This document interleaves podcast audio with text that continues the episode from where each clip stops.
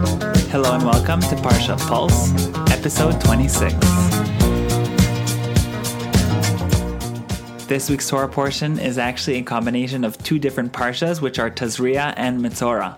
And these parshas start off talking about the laws of Tuma and Tahara, commonly known as ritual impurity and purity, but that's really actually a bad translation because Tum and is not about impurity. It's about a spiritual phenomenon related to the spiritual vacuum that's created when a great potential was there and then was lost.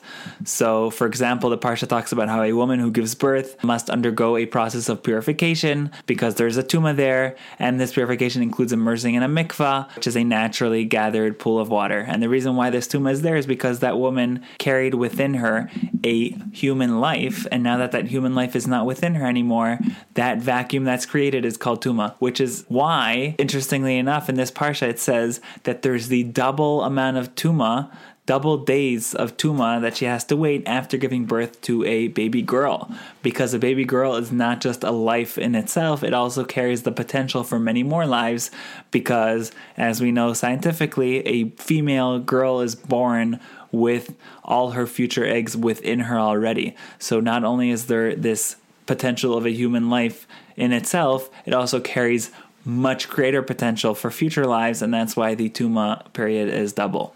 The Parsha also has the mitzvah to circumcise male babies when they are eight days old, and the Parsha discusses a spiritual condition called tsaras, which by the way, is often wrongly translated as leprosy, but it is not. It is a spiritual condition that can affect people, garments, or homes, and it's a condition that, when it seems to appear, the Kohen is summoned, and judging by various signs, the Kohen pronounces it either Tame or Tahor and a person afflicted with tsaras must be in quarantine. This might sound like some sort of crazy uh, concept, quarantine. Whoever heard of quarantine? So, a person afflicted with tsarat must be in quarantine outside of the camp or city until he is healed.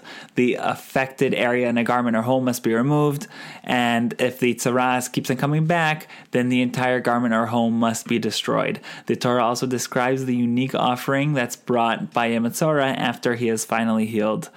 And the Parsha ends off by discussing other ritual impurities that are brought through certain discharges by a man or cycles by a woman, and they necessitate immersion in a mikvah. And that is the summary of this week's Parsha. And now for an insight.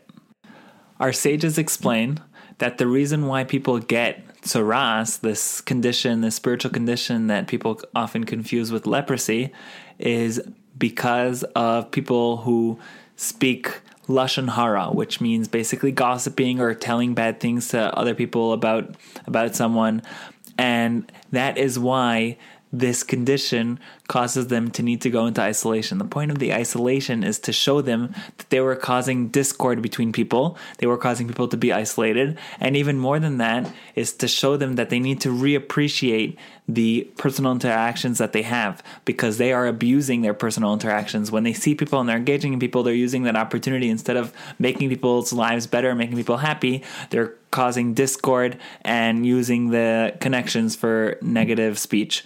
So, uh, basically the message is that isolation is supposed to teach us to take better advantage of the human interactions that we have in our day-to-day life. And this is extremely relevant for the times that we're going through right now because right now we're in a period where uh, we're forced into a certain level of isolation. Some uh, more than others. You know, some people are living totally alone. Some people are able to have their immediate family around them. But definitely, our human interactions have been greatly, greatly restricted and diminished. And this is a very, very important opportunity for us to reflect on how we treat our human interactions and whether we actually cared about them enough when we had them. Now that we don't have them for a period of time, it's a time to to realize how much those interactions are missing to us and how precious those interactions are so that when hopefully god willing we're able to resume those interactions very quickly very soon we should hopefully uh, do a better job taking advantage of, of those interactions only for good and for you know making people's lives better making people happy and not god forbid uh, abusing those interactions in a negative way. And with that, I'd like to wish you an amazing, amazing Shabbos, and hopefully this will all be behind us very soon. Take care, have a great Shabbos, and looking forward to next week.